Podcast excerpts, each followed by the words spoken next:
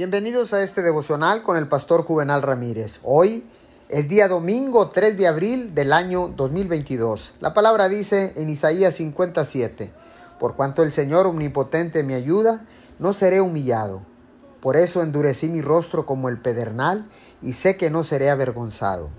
Déjeme decirle que Jesús está con usted y porque Él está con usted, nunca va a ser derrotado. Es importante siempre recordar que no importa lo que enfrente, puede superarlo. Eso no significa que las cosas siempre serán fáciles, pero si está decidido a seguir adelante, progresará con la ayuda de Dios.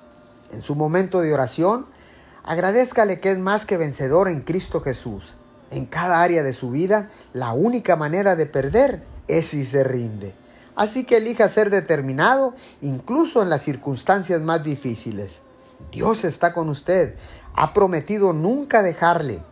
Aférrese a esa promesa para que pueda vivir una vida segura, determinada y nunca se rinda. Señor, gracias, porque a veces el paso más importante que debo tomar es simplemente el siguiente paso. Estoy decidido a seguir avanzando hoy. No dejaré que nada me haga renunciar o retroceder en el nombre de Jesús. Amén y amén.